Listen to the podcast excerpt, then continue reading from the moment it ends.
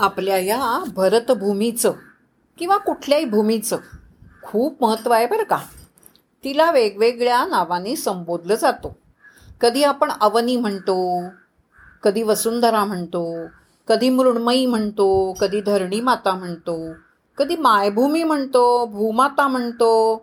या प्रत्येक शब्दात अर्थ आहे बघ का. आणि हे सगळे शब्द महत्त्वाचे आहेत. अवनी शब्द तर इतका सुंदर आहे. जी अन्न वस्त्र निवारा देते ती अवनी. इतका सुंदर नाव त्या अवनी शब्दात. तसं प्रत्येक शब्दाचा अर्थ स्पर्श केला की कळतो खोल आहे. अशा या अवनीची कथा मी तुम्हाला सांगितली आहे. आपण बघा सकाळी उठल्यावर म्हणतो पाय लागता भूमातेला वंदन तिजला करार. सकाळी उठून जन्मभूमीला या भूमीला नमस्कार केला पाहिजे. ती आपल्याला धारण करते आधार देते सगळं देते अन्न वस्त्र निवारा म्हणून तिला नमस्कार करायचा. आणि इथे एका त्याच भूमीच्या संदर्भातली गोष्ट मी तुम्हाला सांगणार आहे. एक म्हातारा शेतकरी होता. त्यांना तीन मुलगे होते. ते तरुण आणि सुदृढ होते खरं म्हणजे पण ते भयंकर आळशी होते. त्यांना वडिलांचे पैसे फक्त उधळायला आवडत पण स्वतः कष्ट करून पैसे कमवावेत असं त्यांना कधीच वाटत नसे की आपण वडिलांना मदत करायला हवी कष्ट करायला हवे. कष्टाला पर्याय नाही बरं का?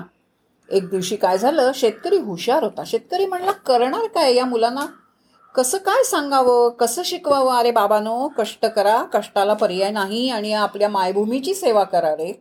ती एकदा दिलं तुम्ही एक दाणा दिलात तर हजारोनी देईल. अनंत हस्ते देतील. कमलाकराने कमलावराने देता किती धे घेशील दो कराने असं देईल ती.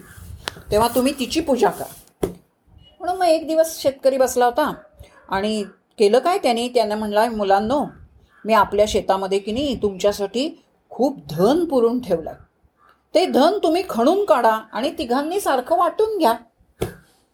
दुसऱ्या दिवशी धन म्हटल्यावर दुसऱ्या दिवशी सकाळ होताच तिघंजणं लगबगीनं निघाले. शेतात गेले त्यांनी शेत खणायला सुरुवात केली. पुष्कळ दिवस त्या शेतामध्ये खूप मेहनत घेतली. त्यांनी ते शेत इंचन इंच खणून काढलं. पण पुरून ठेवलेलं धन काही त्यांना सापडलं नाही.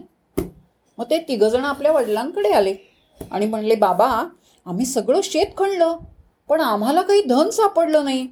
शेतकरी त्यांना म्हणाला हरकत नाही रे आता तुम्ही शेत चांगलं खणलायत की नाही तर आपण त्यात धान्य पेरूया. म्हणून त्यांनी शेतामध्ये धान्य पेरलं. त्या वर्षी अगदी वेळेवर आणि पुरेसा पाऊस पडला. अमाप धान्य आलं. आणि भरघोस पिकामुळे शेत छान दिसायला लागलो. कसं माहितीये का? महानोर नावाच्या कवींनी असं म्हटलंय की तुम्ही पाहिलं असेल शेतामध्ये असं जर छाती एवढं पीक आलं किंवा पीक यायला लागल्यापासून मोठं होत होत पाहणं आनंददायक आहे. आणि ते महानोर असं म्हणतात या शेताने लळा लाविला असा की त्या हिरव्या बोलीचाच शब्द झालो परस्परांना सुखदुःखांशी हसलो रडलो. तुम्ही शेतात जाऊन ते शेतात वाढलेलं पीक बघा त्याच्याच्या लाटा लहरी बघा. तुम्हाला त्यातला आनंद कळेल की आपण पे पेरलेल्या ह्या बियाणातनं केवढं पीक आलं आणि किती सुंदर आहे हे. पण ते बघायला हवं. त्याच्यासाठी कष्ट करायला हवेत. तसं ते धान्य पीक आलेलं पाहिल्यावर त्या मुलांना छान दिसायला लागलं ते. आणि ते दिसल्यावर मुलांना खूप अभिमान वाटला. आनंद झाला. अभिमान वाटल्यापेक्षा आनंद झाला. आणि अभिमानाने त्यांनी आपल्या वडिलांना ते दाखवलं. शेत. त्यांना खूप आनंद वाटला की आपण एवढे कष्ट केले. आणि किती सुंदर पीक आलंय. ते कष्ट केल्यावर कळलं होतं. तेव्हा वडील म्हणाले मुलांना म्हणाले काय भरघोस पीक आलं की नाही? मी जे तुम्हाला देणार होतं ना अरे तेच हे धन बरं का. जर तुम्ही अशीच मेहनत घेतलीत ना तर दरवर्षी तुम्हाला असंच उदंड धन मिळेल. त्या आपल्या मायभूमीमध्ये आहेच. फक्त ते तुम्ही शोधायला हवं आणि कष्ट करून मिळवायला हवं. हो ना